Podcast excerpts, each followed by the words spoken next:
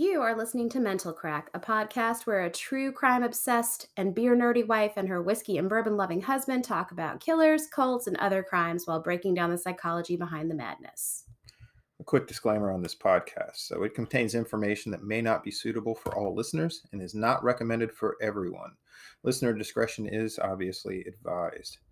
And an additional disclaimer we have no idea what we're doing. This is the first podcast we've done. We are a little bit technology limited as far as what we have available. So bear with us for this one and enjoy the planes in the background a little bit because we're getting ready to get started. So, welcome to the very first episode of Mental Craic. My name is Jen, and I've practiced as a psychologist for about 17 years now, and I'm ridiculously intrigued by the darker side of humans.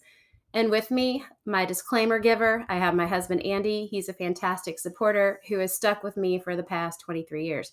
Thank you so much for being here today. No problem. As a matter of fact, we're married 19 years come Tuesday.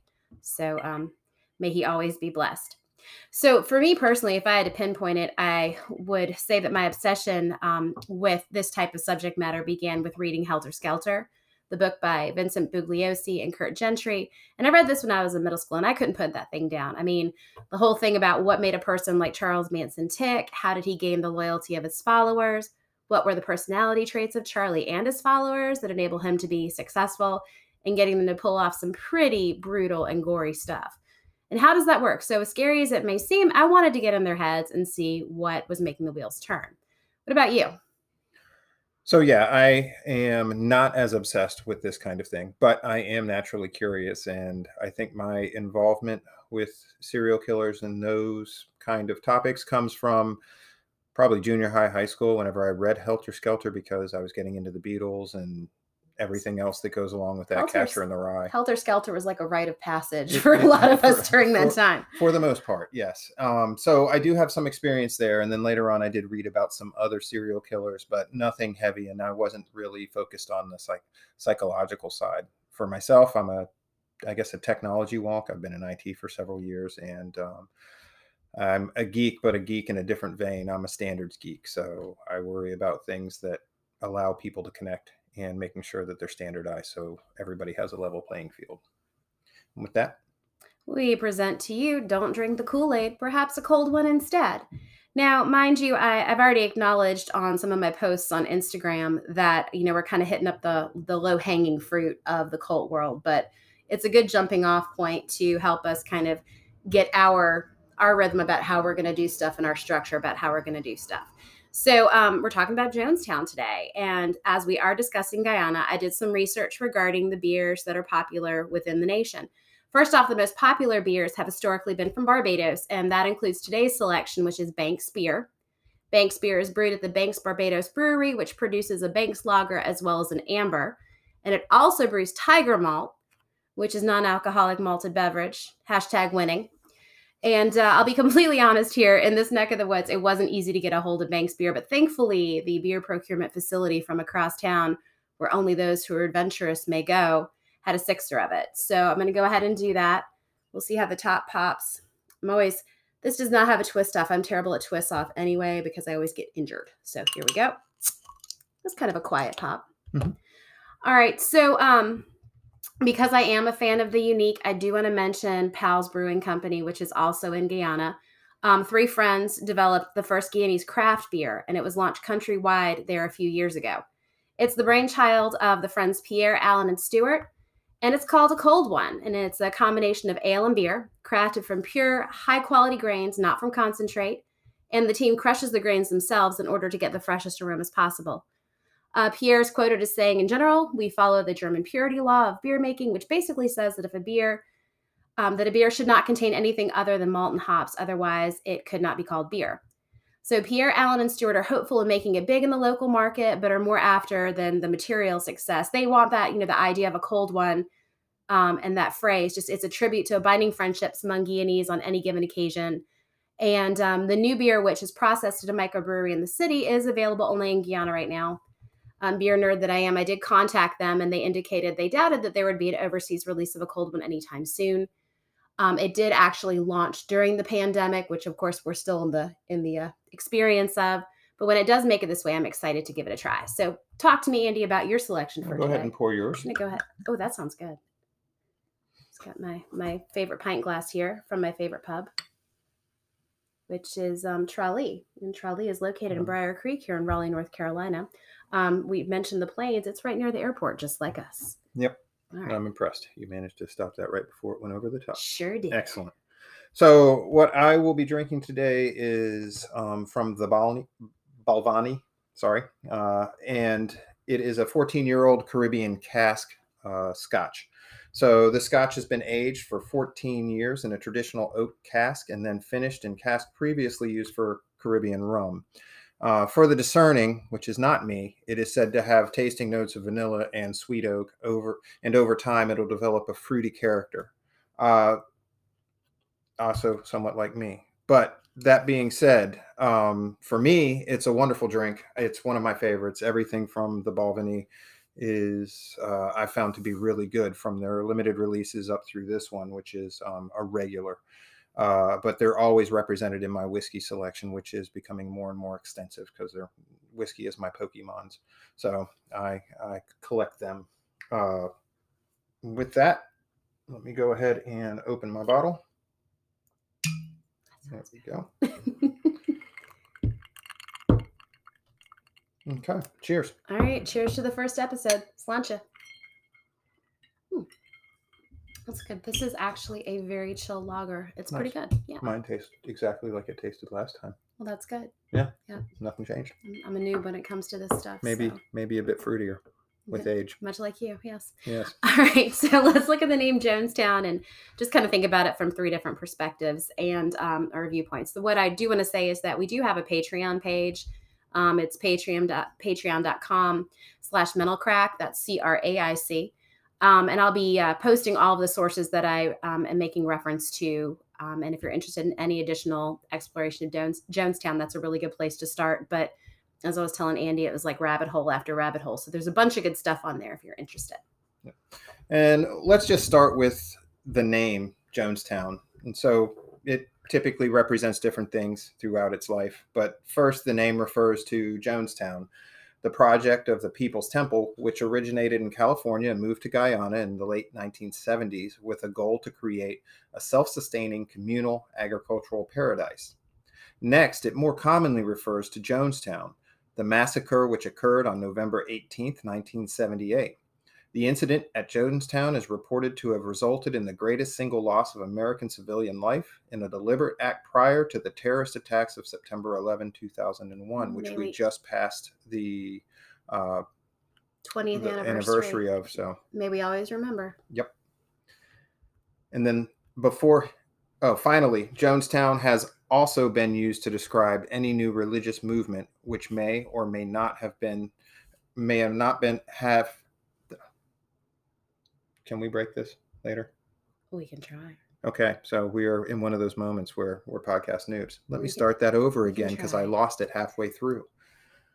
Finally, Jonestown has also been used to describe any new religious movement which may or may not have the potential for violence. Think of it referencing something like Waco and the Branch Davidians as, jo- as a Jonestown. And before hitting up your punch bowl, dictionary.com defines a cult as a system of religious veneration and de- devotion toward a particular object or figure. A relatively small group of people having religious beliefs or practices regarded by others as strange or sinister. A misplaced or excessive admiration for a particular person or thing. I think you deserve a drink after all that. I think I need one. Oh yeah. All right. So going deeper into what a cult is and, and going further down rabbit hole after rabbit hole, um, here are some psychological and sociological aspects to consider. Um, cult expert Janja Lalich, who is a professor um, of sociology at Caroline, oh, excuse me, California State University at Chico, notes that most cults tend to have the following common characteristics. The first is a belief system that appears to have the answer to all of life's questions and offers a special solution only to be gained by following the leader's rules. It requires a high level of commitment from, at the very least, some of its members, something like an inner circle. The cults also have a charismatic leader, an absolute authoritarian leader that becomes the object of worship. A transcendent belief system is the third characteristic, and that's something wholly independent of the material universe beyond physical laws. And finally, systems of control and systems of influence. She actually had them listed as separate um, characteristics. I just kind of combine them under one because they do play off of one another.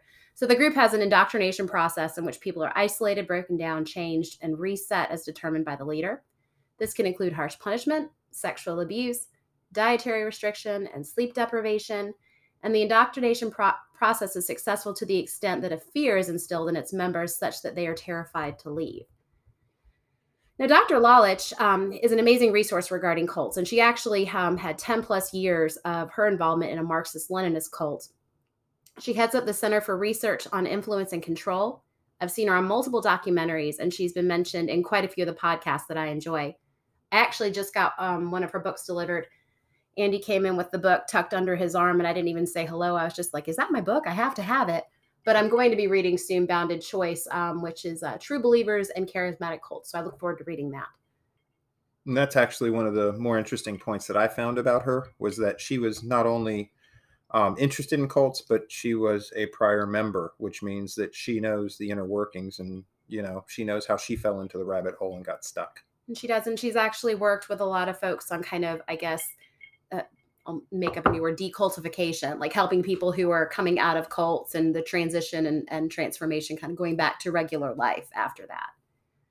So let's just look at one facet of that system of control that we were talking about um, mind control, also known as brainwashing. Brainwashing involves isolation, engulfment, and fear. And I'm actually presently referring to some work by Margaret Singer um, in her book Cults in Our Midst. And she has worked very closely with Dr. Lalich over the years. And she notes that control is achieved via control of the environment, which includes isolation of members being limited only to the news presented by the leader and the leader's most trusted circle. It also um, is achieved via a system of rewards and punishments. So there's promotions within the cult and public humiliation and shaming of those who fail to comply with or question the rules of the group.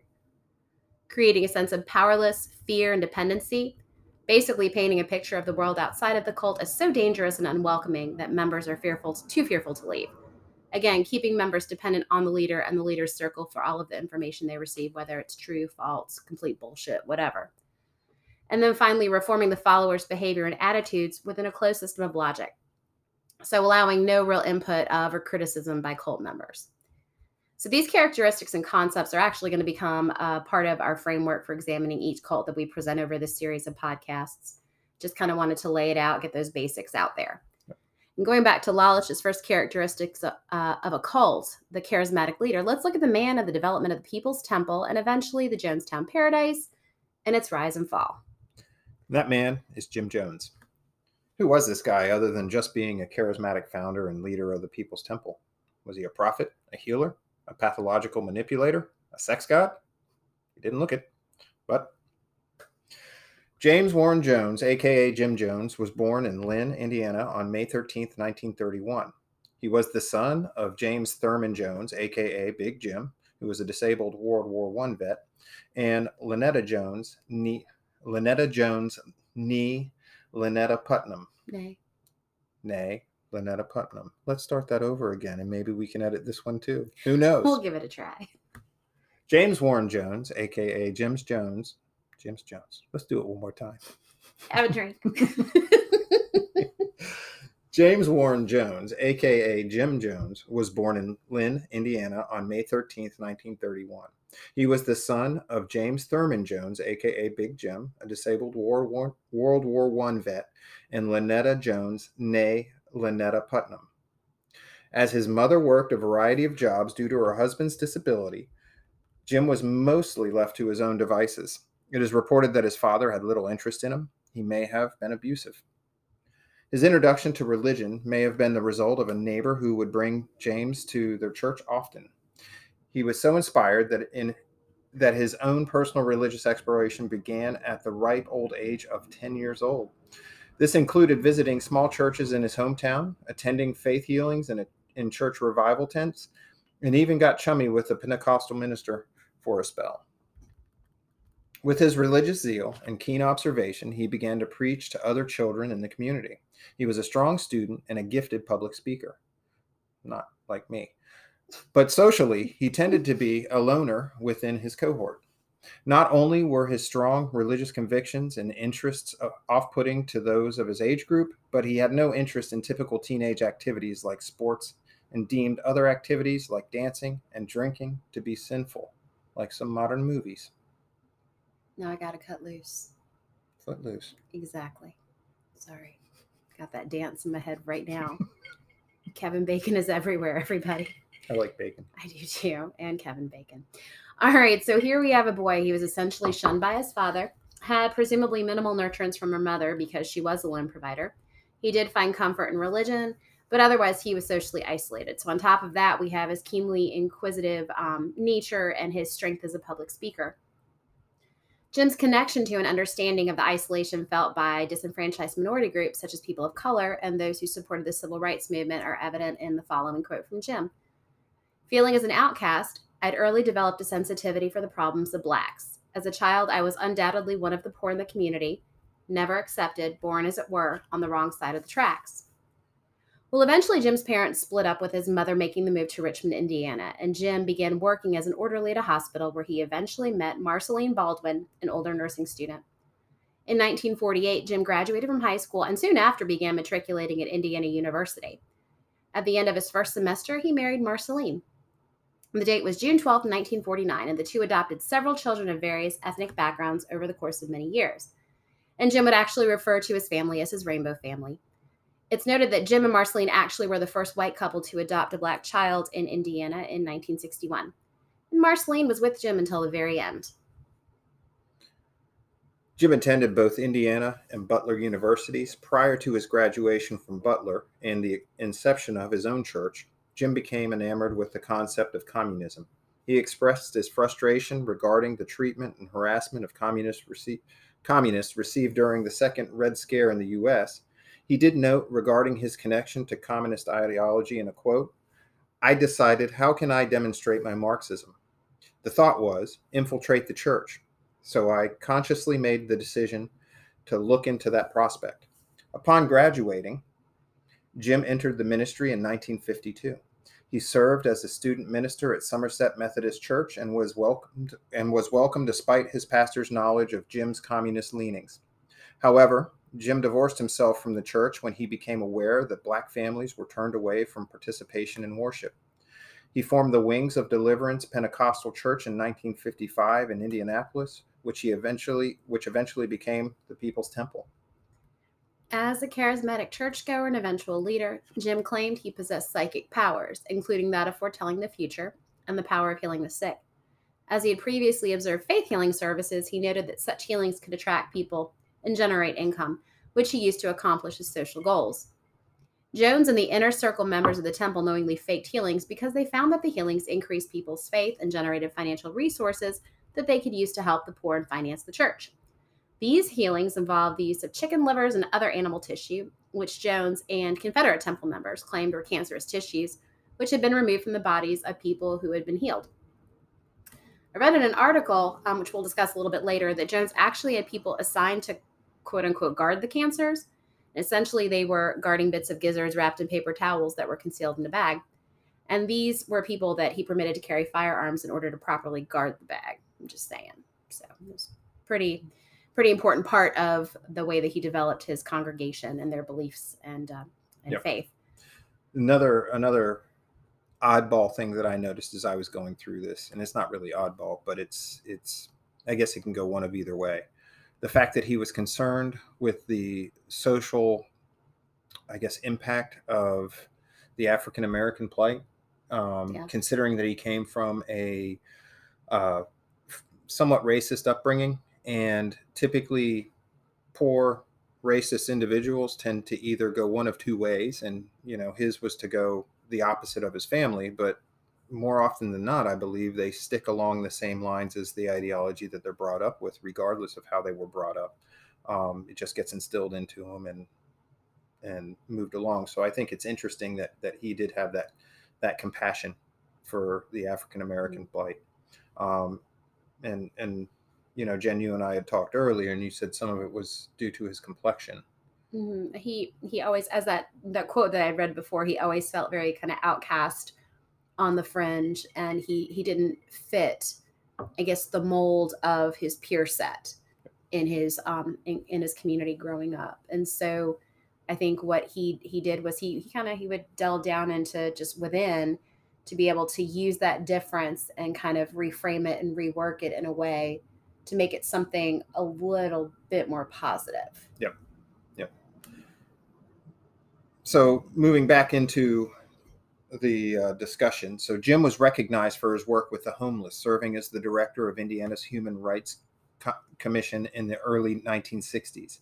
In February 1960, the temple opened a soup kitchen for the poor and expanded their social services to include rent assistance, job placement services, housing for the elderly, free canned goods, clothing, and coal for winter heating. He even opened a center to assist people struggling with addiction. The temple's public profile was further elevated when Jones appointed to the Indiana Human Rights Commission. He engaged in public attempts to integrate businesses and was the subject of much local media coverage. The People's Temple relocated to Northern California in 1965 as Jones became fearful of nuclear war. First settling in, U- in Ukiah, touted in a newspaper as one of the top nine places to hide in the event of a nuclear attack. And I think that's pretty fitting because I've never heard of Ukiah outside of this. That's pretty damn safe. Yep. And then to San Francisco in 1971, probably not on that top nine list. Oh, mm-mm, I wouldn't think so. All right. So once the church moved to San Fran, Jim adopted the name the Prophet. And at this point, Jim had been pre- preaching at numerous churches to drum up support and enrollment in his flock. His ability to promote socialist, Marxist, communist ideals was possible being present in a very electric, kind of socially radical, and very charged, socially aware environment at this time. His political and social activism enabled him to build rapport and gain the trust of individuals as he developed a place where they could feel comfortable and that they belonged. Deborah Layton, who was actually the financial secretary um, to the People's Temple and a survivor, um, recalls that every single person felt they had a purpose there and they were exceptionally special. And that's how he brought so many young college kids in, so many older Black women in, so many from diverse backgrounds who realized that there was something bigger than themselves that they needed to be involved in, and that Jones offered that. He was seen as a source of sensitivity and understanding that made those around him believe he was truly ready to help them and offer them support. And they were well taken care of. They were able to finally feel, after suffering pain and hardships, that they were accepted for who they were and were free of judgment. And it filled an emptiness within. Jim gained a great deal of momentum with his work focused on human rights, and his group was largely recruited from his social justice and human rights activism. The desire for the new members to make the world a better place became quite easy to exploit. His faith healings only further sealed the deal. Jim had considerable clout within the political community, and he was able to command hundreds of followers to attend rallies, walk precincts, and bring out the vote on a moment's notice when needed by politicians. He held an audience with the mayor, the governor, who at the time was Ronald Reagan, and as well with Rosalynn Carter, the irony here is that Jim's, Jim was held in such high regard by the current government when what he preached was how the government was failing society as a whole. And, and basically, um, his disapproval of the, the democratic and capitalist ways that um, are part and parcel to, well, pretty much our government all along. He held control and he demanded control of others in curious ways. Congregation members were um, asked to sign over their homes and their power of attorney to Jim, which they did sign blank pieces of paper. Um, parents signed false confessions of sexual abuse and illicit behavior against their children. So he had some great blackmail material. He turned spouses and family members against one another. He saw himself and referred to himself as their father, their mother, their sister, their savior. And with this, mind control tas- tactics were alive and well, such as the, the sleep deprivation that occurred as people were forced unknowingly to work tirelessly to push Jim's agenda. Many men and women were divorced and asked to remarry. Family units were destroyed. Sex was discussed from the pulpit. Sexually, he would do what he had to do for the cause, for socialism. And even if he didn't like it, wink, wink, because there are numerous resources out there discussing Jones's sexual beliefs and his big oops of soliciting an off duty police officer for sex in a public bathroom. And um, his uh, use of reaction formations, a psych term, um, to cope with his own sexual preferences and um, how that resulted in a lot of back and forth beliefs within his teachings, becoming only more skewed as he picked up drugs and uh, his drug use increased. And this is one of the parts that, as I was learning about this, that becomes a little bit, I guess, more difficult for me to follow along with. And I guess that that comes from well, my question is this: as these things started happening, I, from reading, it seems like it happened not as gradually as it could have happened in other circumstances. So I do tend to wonder how is it that the inner circle stayed as cohesive as they were and stayed behind them? I think there's a couple facets to that. I think to me, the most obvious facet is when you have a group of people who have basically become more or less a family at this point because they've been, you know, it's the disaffected, those that have been mm-hmm. shunned from from regular society. Whose own families were probably pretty yep. full of dysfunction. Yep. And and not only that, now they've had to distance themselves. And Jen and I talked about this a little bit before, but I, I, I guess looking at it from my lens, which is not the same. I come from, well, not a perfect family. We definitely have our issues, but the reality is is that it's a good family. We all support each other. We all care. But how you could come from or how you could get to this point where you can see these things going so wrong with the person leading the family and you still stay there. Uh, you know i guess it's similar to an abusive father model in a family and you know you just hope things will get better i guess. But it's just odd to me that more bells and whistles didn't go off, that the inner circle didn't crumble, and while this was going on, and maybe it was slower than it appears to be in the in in the readings, but um, I guess that's one of my biggest questions: is how did it stay cohesive during this period? Because this is when it started to go a little sideways. And like Andy was talking about, he and I've had a lot of discussions about this, and I think you know if it, in my opinion, um, I think you had a lot of folks who were pushed to give up and sacrifice so much to be a part of this temple, which on the surface had seemingly good intentions. Um, and yes, folks did come from disaffected, potentially broken backgrounds. Not all, but a, a decent portion of them. And um, let's face it, you give up as much as you know your your um, your power of attorney, your financial power of attorney, your you know homes, your your savings. You're kind of screwed. Yep. I mean, yep. you're, you're kind of screwed. And so, you know, a, a, lot of us in an effort to feel our, you know, make ourselves feel better, you know, we just, we, we hope and we wish it's going to get better. It's going to get better. It's going to yep. get better. And, you know, there may not have been, you know, people may not have seen bells and whistles. They might not have seen it the, the same way. Yeah. Um, and this is purely outside looking in, but there, there, there were those yeah. that the, the defected. Yeah. And the last thing I will say is that I, I kind of in my own mind break it down to two camps.